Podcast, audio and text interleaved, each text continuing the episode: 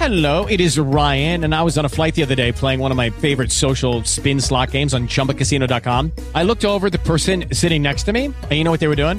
They were also playing Chumba Casino. Coincidence? I think not. Everybody's loving having fun with it. Chumba Casino is home to hundreds of casino-style games that you can play for free anytime, anywhere, even at 30,000 feet. So sign up now at ChumbaCasino.com to claim your free welcome bonus. That's ChumbaCasino.com and live the Chumba life. No purchase necessary. VGW. Void where prohibited by law. See terms and conditions. 18+. Lucky Land Casino. Asking people, what's the weirdest place you've gotten lucky? Lucky? In line at the deli, I guess? Aha, in my dentist's office. More than once, actually. Do I have to say? Yes, you do. In the car before my kids' PTA meeting. Really? Yes. Excuse me, what's the weirdest place you've gotten lucky? I never win and tell. Well, there you have it. You can get lucky anywhere, playing at LuckyLandSlots.com. Play for free right now. Are you feeling lucky? No purchase necessary. Void where prohibited by law. 18+. Terms and conditions apply. See website for details.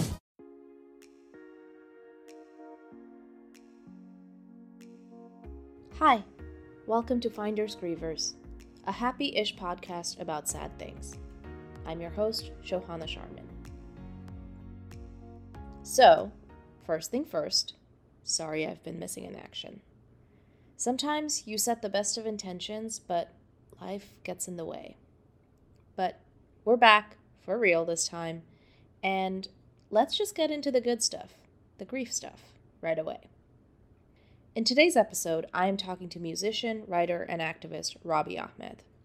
Robbie is a musician and a writer whose work covers topics of immigration, spirituality, trans rights, mental health, and healing. He has played at Toronto Storytellers Festival, Naked Heart Festival, Pride Toronto, Gladstone Hotel, Soul Pepper Theater, Sellers and Newell and Queer Collective Tiny Desk Series, California State University, and The Handlebar.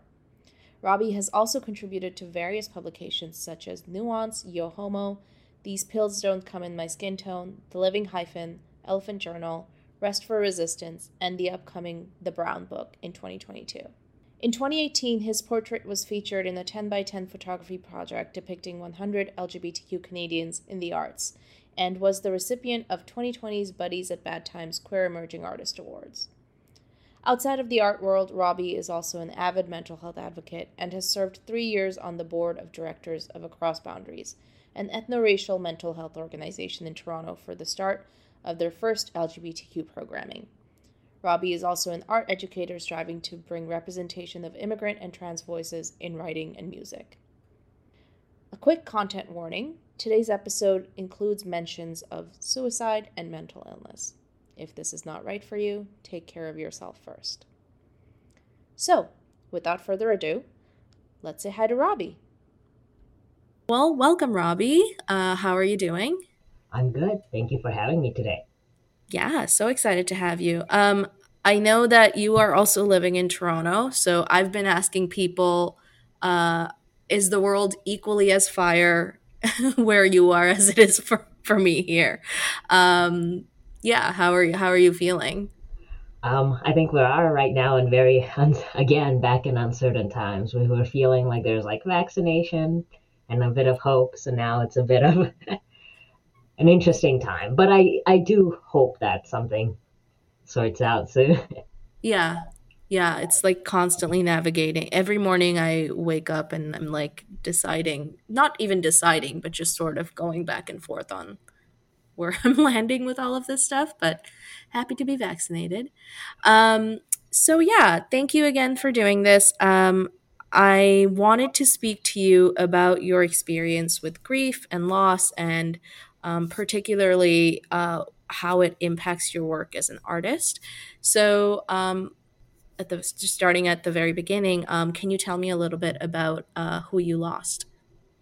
Oh, for sure. Yeah, I think in my life, in the last 10 years, my life's been marked, feels punctuated by two deaths. I think was when I was 19, I lost my brother to mental health. Mm-hmm. And when I first came to Canada, and it's been 10 years since I've been in Canada, and I recently lost my mom during the pandemic. So it's been kind of feels the start and the kind of the tail end of like my 10 years getting my citizenship in Canada and losing my mom. So that's I'm sorry for your loss. I know we hear that often and it doesn't always feel meaningful, but I do mean it. It's interesting that you think you feel like it's sort of marking this passage of time. Where were you when your brother passed away?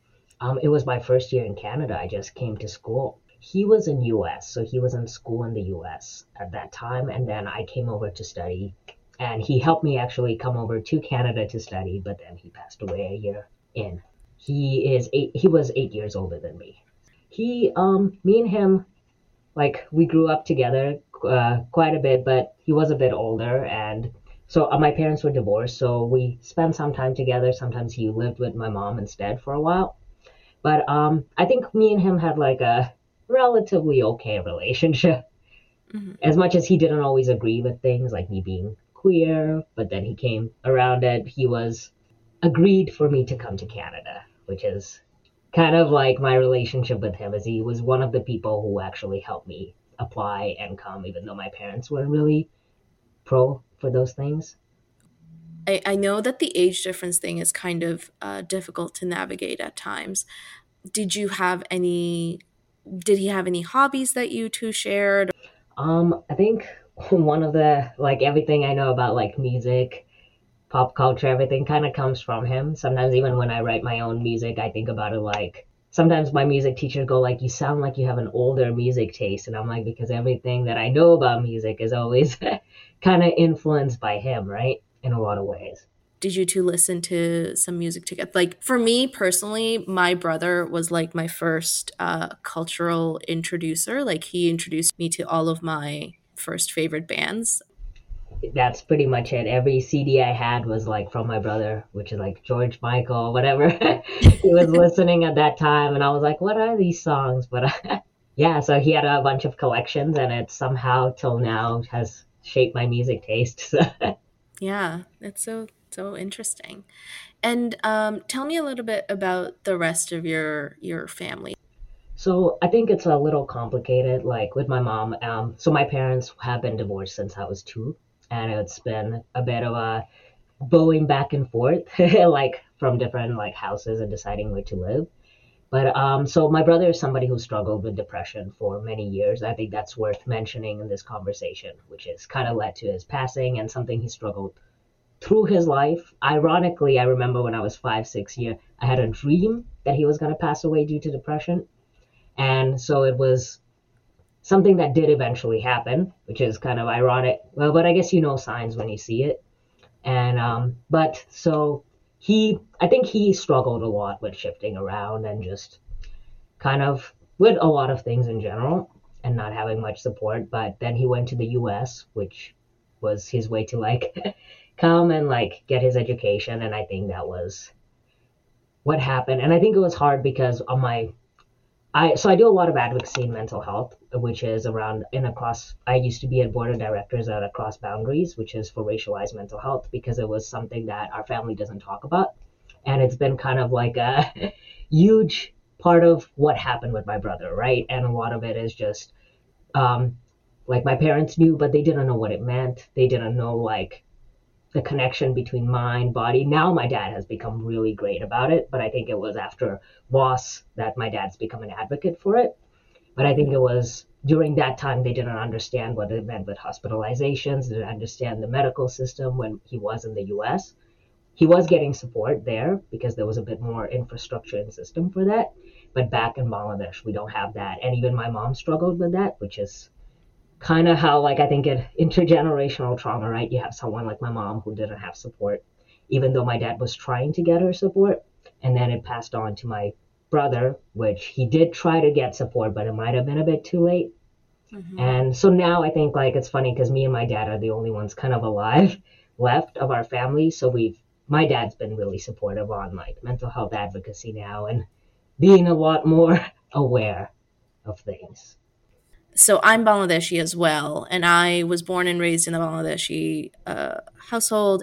I lived there till I was 11, and even now when I go back and visit, the stark contrast of how mental health is treated, not that we are doing a great job here in Canada of discussing mental health, but it really is not discussed at all in in Bangladesh. So I'm glad to hear that your dad is more open to having those conversations, because I know personally that in my family, there are many members of the older generation who are just not open to it at all. I know. And it's interesting because when my brother passed away, the shock around me is the fact that nobody wanted to talk about what happened. And till this day, people still don't want to talk about it, even though they know. And I think because it's still such a taboo subject to talk about, right? Yeah. But one thing that's worth mentioning that a lot of the times we think about immigration as like, oh, it was because of like maybe just struggling with mental health. But I think one thing that's worth noticing is that when he immigrated to us, there was a lot of pressures like getting a green card and just immigrate. And there was a lot of racism and things that were going on among that time that also contributed to a lot of what was happening, which we don't talk about because immigrants do suffer from more pressures. I think with my brother, he got rejected for a green card, and there was a lot of things that were happening that we don't talk about that sometimes contribute to these pressures. Do you remember what that grief was like? I do. I think it's complicated. Well, one of the things wanted to mention is that for trans folks, grief is really different. And I think it's because you don't have time to grieve because you become in survivor mode because you have to deal with your family, which means you have to detransition. So the two times that my family members passed away, there was no time to grieve because the time was like, I have to now detransition to go back and do the funeral and deal with these things before I can process grief at my own time. And I think for me, those were the two, like I say, the punctuated deaths, because my first time my brother passed away, even though I didn't have time to process, to me it was, I just came to Canada and I just started transitioning and I had to revert back to process, to go to the funeral, to deal with all of that and deal with being out for the first time to my family. And then even this time back, I had to go back to Bangladesh. And it's been 5 years since I've been in testosterone, change all my documents. And I had to go back to square one where I had to pull up my old documents and just erase the evidence of my transition to try to deal with the grief. But luckily, the pandemic has helped me. It gave me time. I didn't have to go back right away. I had 8 months to grieve and then deal with the politics of my transition in being able to attend the funerals. When you say, like, you mentioned, like, paperwork, you speak to that a little bit more?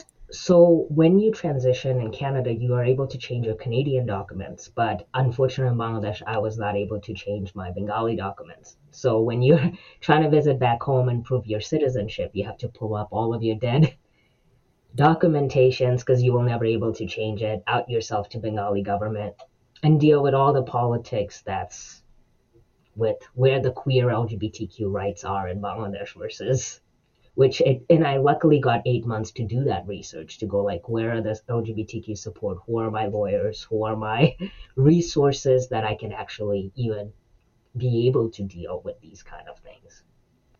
I'd love to hear more about your experience of going back the first time where you didn't have the space to grieve versus this time where you did have the space and how you felt. I think the first time around was harder because I just remember I cut my hair. I was already started like right living as a man at that time, which I identify as, and it was just straight going back. And it was harder because it was also just, I don't know how to explain, dealing with the discrimination that comes in Bangladesh around like, just like the way I was presenting at that time, because I cut my hair short, because I was wearing pants and just like having the imams or whatever, the folks that were having problems with me being there, even though like they didn't know I was trans, but they didn't know, they knew something was up. And just hearing like, being like lectured during about like religious things while you try to grieve and also dealing with just all of that stuff. So I didn't have time to process it at that time. But it was over very quickly. And then I came back and was able to actually grieve. So my grief gets postponed. I guess like when you say your grief is postponed, like what did that feel like as lived experience? I think you get to like, you don't get to grieve with your family as much. I think you have to grieve it with yourself, if that's the best way to explain it is just that you can't open up to your family about things. You just have to just kind of process to yourself, and then you have friends who may not understand what you're going through, which we already know sometimes that if you're going to grief, your friends may not know or be in the same headspace as you. Well, your world is falling apart, people keep going, right? Yeah. But I think here it's also that idea of like, you don't know the people in Bangladesh or people that I've lost, and my new chosen family is not connected to my biological family, so they may not understand what you've lost because they've never met those people.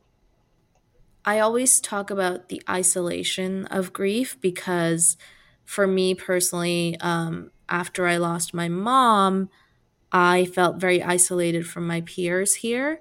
But what I think, the one thing I will say is that losing my mom, at least for a period of time, brought me closer to my family because you're all, you know, there's like a structure to death, right? To dealing with death. You go to the funeral, you have the, you know, in Bangladesh, the milad, the different religious ceremonies, like you all do that together as a family. So I felt like I had that, at least I had that support before, you know, that's all over and I come back to Canada and then there's this isolation. I think there was a little bit of isolation for you even amongst your family because of this added layer that you were dealing with.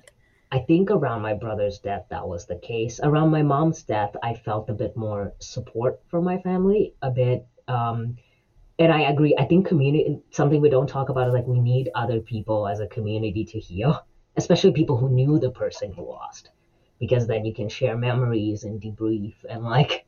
And one thing when 8 months later after coronavirus, when I was able to fly back, I felt like I finally got closure because I saw my uncle and I saw my aunts and like they knew my mom and I got kind of like, I felt like a closure around that. But I think around, it helped maybe because with my mom, the onus was away from my transition. It was more on my mom and what happened with my mom. That took away that tension away from my transition at that point. How was your relationship with your mom? I think it was complicated. I haven't talked to my mom for 7 years before her death.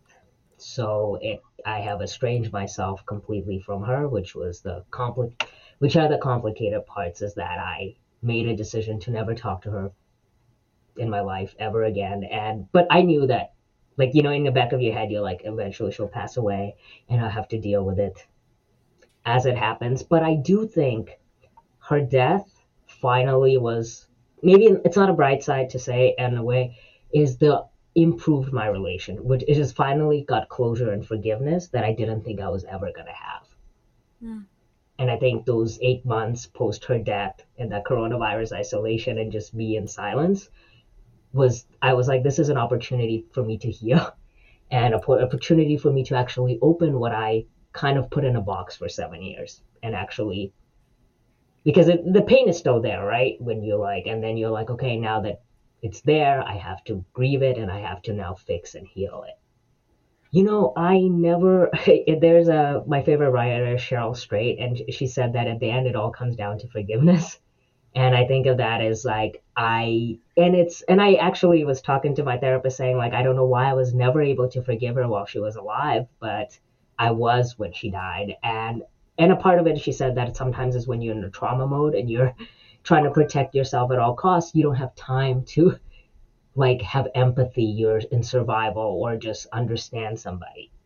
Mm-hmm. And then when my mom finally passed away, I was like, this is an opportunity for me to start reading books about my mom's condition, start to actually understand the cultural, political issues behind my mom. To be more candid, my mom suffered from a personality disorder for many years, which is what led to the divorce for my dad. Mm-hmm. And it's been a rough journey that's been since my childhood. So that we've been going up and down, and then in the last 7 years, especially me coming out as trans, our relationship was completely severed. Mm-hmm. And I just didn't deal with it. But then after she passed away, I was like, I started reading books about people who had parents who struggled with that. And that was a healing experience for me, because it's funny because I never did that. I just was like, this, I'm not dealing with it. But then after reading, like, people did suffer that. People have been with these kind of up and down relationship with their parents. And it's opportunity for me to heal my wounds, understand, like, my mother, understand how she grew up, her traumas and everything that was contributed to, like, what might have, like, passes on as intergenerational trauma. Mm-hmm. A lot of this is resonating with me, even though in a very different context. So my mom and I also had a very complicated relationship, as I think a lot of people do. And I think our relationship was very complicated because of we had grown up in very different contexts. So she obviously was born and raised in Bangladesh, lived there till her mid-40s, then suddenly was uprooted and had to move to this side of the world. I came to this side of the world at a much, much younger age, and I really became who I am today in sort of North American culture. So my mom and I would, you know, clash off, and we'd butt heads on so many different things. But it wasn't until after she passed away that I actually took the time to look at her side of the story. And it, for a long time, I dealt with a lot of guilt around that, because, you know, why didn't I see this before? Why did we have such a complicated, like, I always found myself asking myself, like, what could I have done differently? It took many, many, many years of therapy to sort of overcome that, and that feeling of what if and what could have been, to just sit with, like, this is the relationship we had, and all I can do now is appreciate what we had and not think about the coulda, woulda, shoulda, if you will. I agree. And I think one thing is that maybe I wasn't in my healing journey to have forgiven her, because at that time, every conversation is, I wasn't at a place where I accepted myself to be able to have a relationship with her. So sometimes, like, both people are unhealed. One has to heal before forgiveness can. And I wasn't at that stage at that time to heal either. So I think if I did, and we had more time, maybe, but. Yeah. So tell me a little bit about, because you mentioned that this happened during the pandemic. So where were you in your life when your mom passed away? I think I was doing, like, you know, as artists, we lost our jobs during the pandemic, as we do. So I was just working whatever hours I still had left that was online, because my physical jobs have been, and I was just doing art. And when my mom passed away, I took that time to just, like, I was watching this documentary by Ruth E. Carter, who's the costume designer for Black Panther. And she was talking about her husband passing, and she said that art is a prayer. So she created that as a way. And to me, I was just like, well, I have this time and nothing to do, so I might as well heal through art. And that's why I wrote that part, which is the healing manifesto for brown parents, which was, like, the things that was a way for me to just, like, meet my mom halfway, which was, like, about our jobs, about who we are as people, and as a way to just, like, take that time, because I had so much silence and space. So can you tell me about how you first learned about your mom's passing? I got a call, and I think that was really difficult for me to handle, because honestly, like, I thought that my brother's passing, due to his mental health, was the worst thing that happened to me. Having it happen twice to you felt almost, like, unreal. It was just, at that time, I was like, there's no way on earth I will be able to handle this. Not two people. In the same way, it was devastating to me. And but I think we somehow find a way to move on and take one day at a time. I always say, like, just take one step. You just need to wake up tomorrow. And that's how sometimes I deal. I was like, your only achievement for today is just wake up tomorrow and just keep going. Yeah. So you already kind of mentioned it, but I'd love to hear a little bit more about how dealing with your grief impacted your work as an artist. I think a lot of my work is it is around grief. A lot of my songs are about grief, I think. And a lot of it is reconciling and finding like that there is, there's still love, and that's what's important, that even if things end, even if things like, it's all like, yeah, about forgiveness and about still having hope.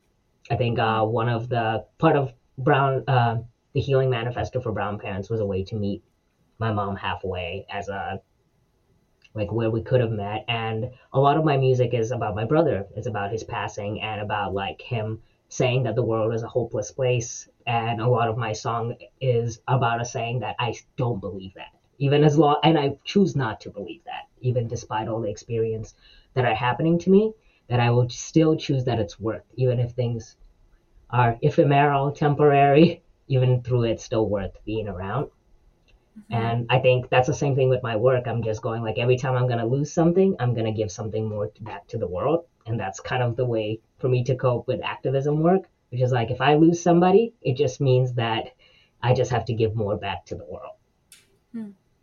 Yeah, I love that. That's a really beautiful way of seeing it. Yeah.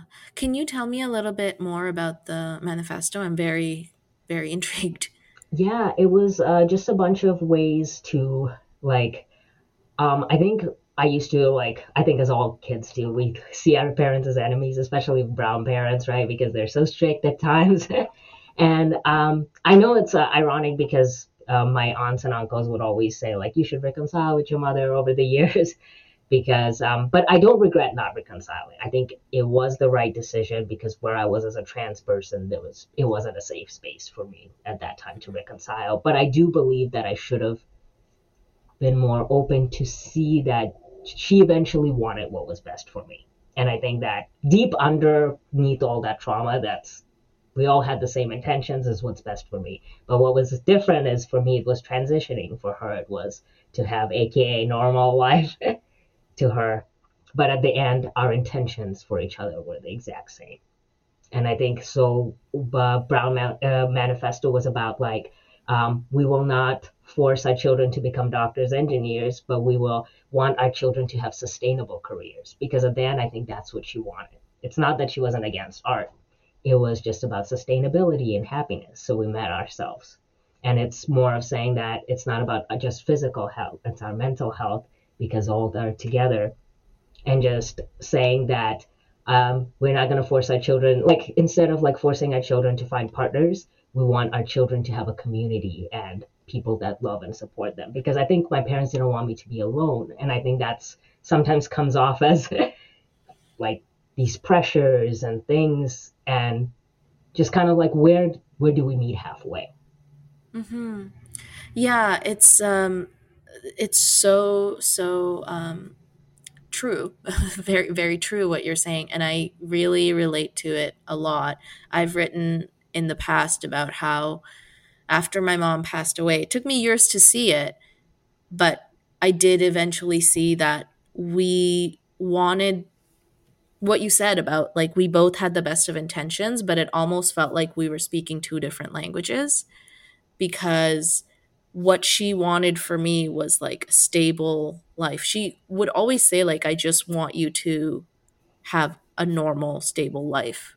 And what I wanted was also a stable life, but just with different markers. I think it's just those markers are what create these crossed wires almost. And so we just, yeah, it's so hard to speak across these barriers, because that's what it feels like. So I think the idea you're presenting of like always wanting to see the other side and meet halfway is really, it's a very important reminder. Yeah. And I think a part of it is also what right now is looking back of like, what did our parents give us that was great and one I can carry with me? Sometimes it's easy to, I know a lot of folks sometimes have this pressure like, why do you even care about your mom because she didn't accept you, whatever. Sometimes there's a pressures, especially in the Western context, right, around mm-hmm. like if your parent didn't accept you, they're not worth it caring about. And at the same time, I'm like, yes, my mom didn't, but my mom also was the reason I have an education. She sent me to school. She taught me everything I know about Like, I didn't know English long story, but I didn't speak English until 12, and my mom took her time to teach me English because she said that the world is going to, move towards speaking English, and if you don't learn a language, and she, I remember taking time off work to teach me, even though she was really strict when she was teaching me. I was like, I speak this language because my mom took that time to do that for me. So in a lot of ways, she did set me up for success in a lot of ways. So to me, I go, even though, yeah, it's complicated because there's this Western queer ideals of what parents are, but then there's also the brown ideals of but my parents did care in that way. Yeah, yeah. And I think there's always this sort of, for me anyway, there's always this looking back of I think when my dad, mom and dad used to say it, it always felt almost like an accusation of look how much we've done for you, look where we've brought you.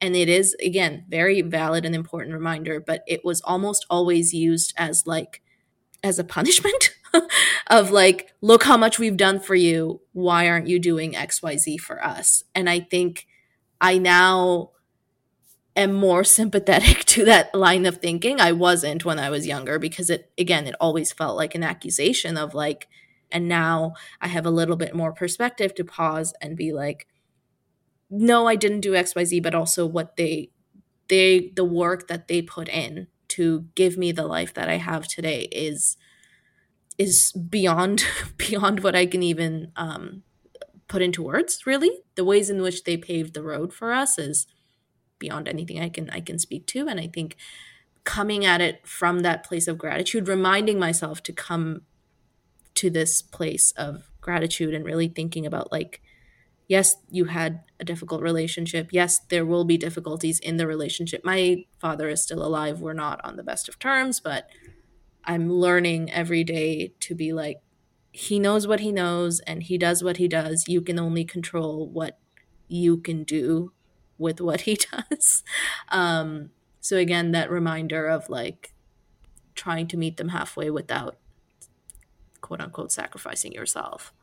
I think it's complicated because brown parents tend to say that I gave you something that means you owe me something, but yes. Sometimes it's important for us to remind yourself you gave it because you give with no expectation. So when we give, we have to give without feeling we owe somebody something. So I keep trying to tell myself when my dad still uses that logic to go but you gave because you wanted to give out of the kindness of your heart without feeling you owe. It's not a business transaction where I gave you this much and you have to repay me with $10 per $10. It's not as a parent, you give because you want to give. And that's what any, even a romantic relationship is similar, right? You want to give without an expectation because otherwise it becomes toxic, right? Yeah. Yeah. The phrasing of that, I always struggled with of exactly what you said. You gave because you wanted to give to your children, not because I didn't realize you were keeping tabs on what I can give back to you. That always really bothered me.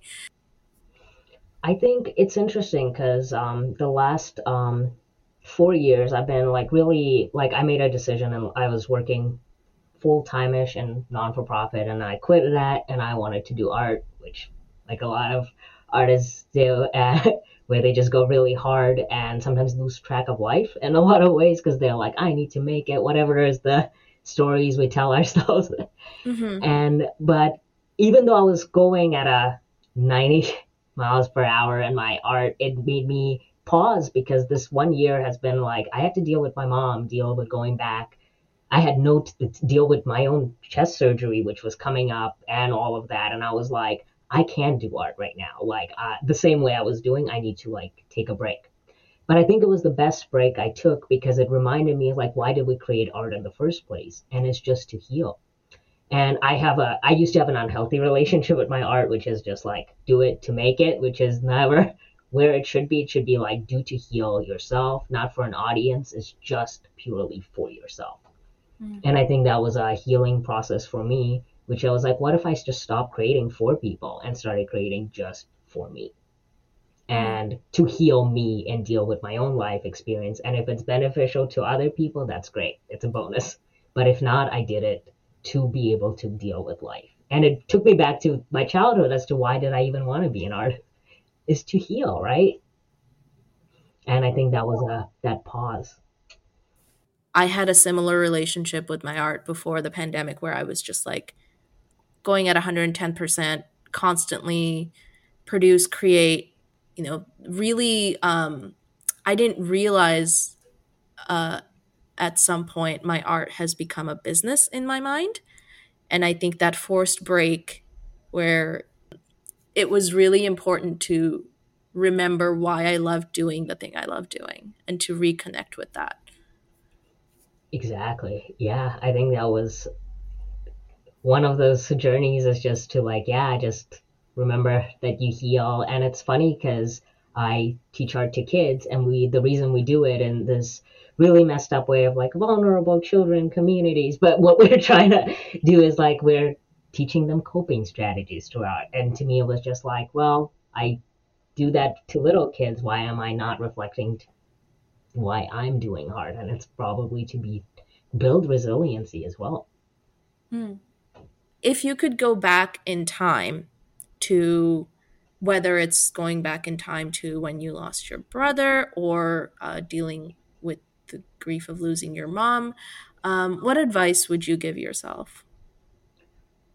I think the same advice that I gave myself the moment I was experiencing it, is just like, say, like, just wake up in the morning, and there will be moments like, I remember when I lost my brother, I was in the washroom of my mom's house, and I had to take off my hijab for the first time, and she would see that I cut my hair, and we would have to have a conversation. And it was during the Milad, and I knew that I was like, this, I have to deal with this as I'm dealing with that. And I remember telling myself that if you just do one step at a time, there will be moments in your life where you're going to have people you'll love, there will be friends, chosen family, moments worth living. And for those moments, just take the next step. And I remember just opening that door and dealing with whatever, my transness or like coming out and the fighting that happened with it. But and it was the last 10 years, those things did happen. I did meet people that I loved, my chosen family, moments I was truly happy. And to me, it was just like,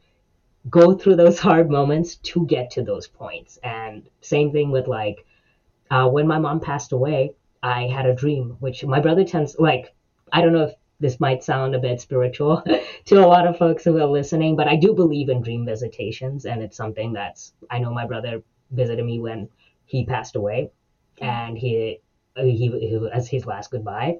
And when my mom passed away, my brother came back in my dream.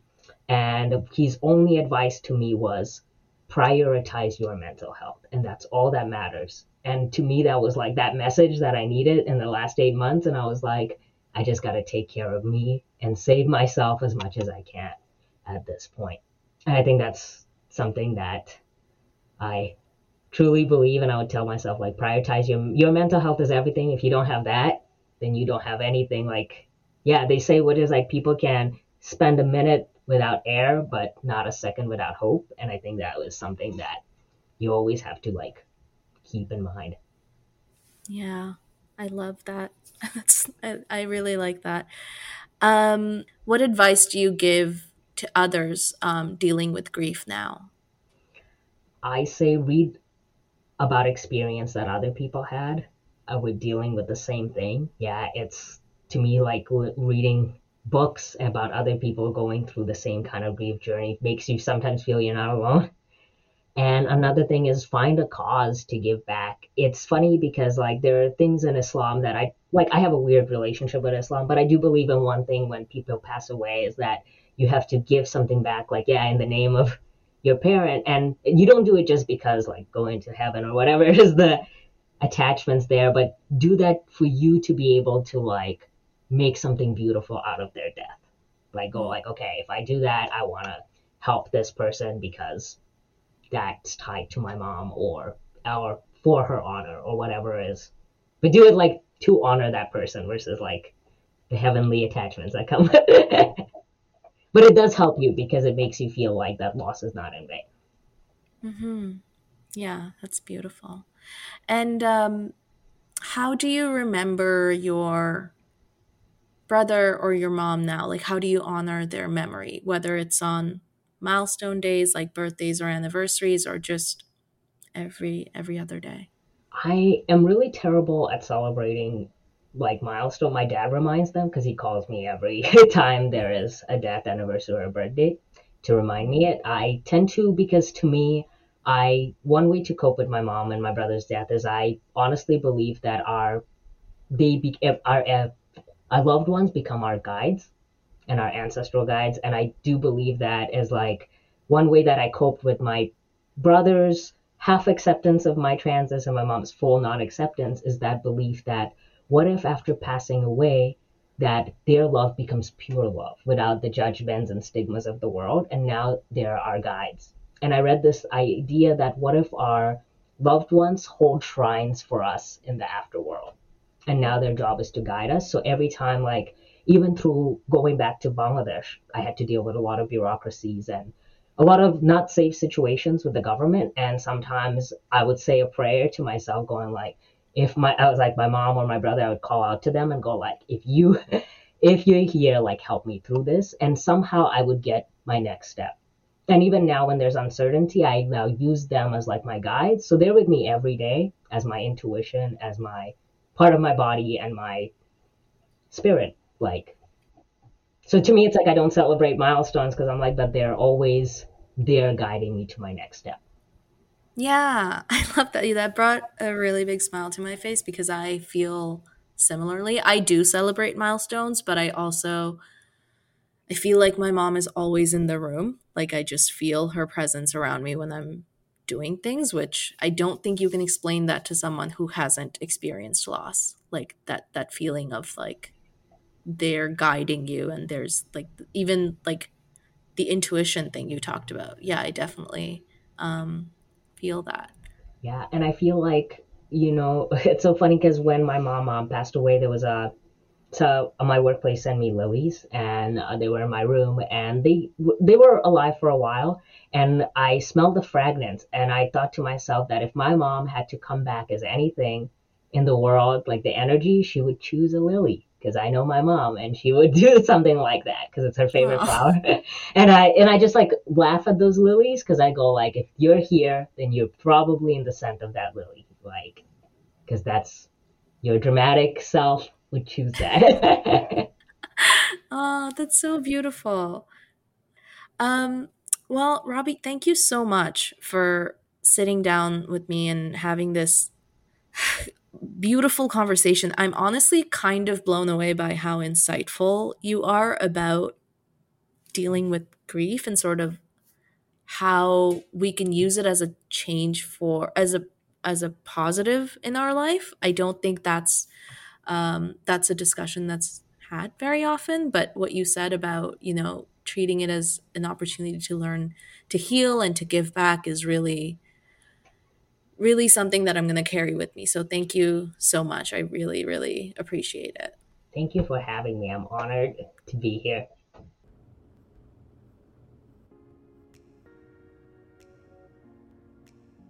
Talking to Robbie warmed my heart for so many reasons.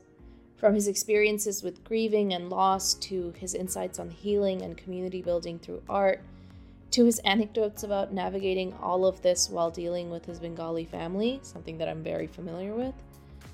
It just all connected so many dots in my mind.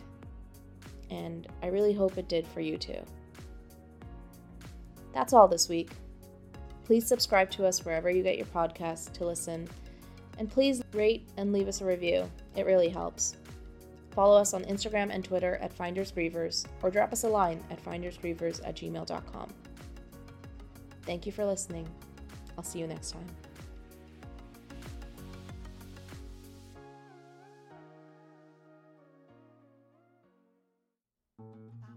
This podcast has been brought to you by the Sonar Network.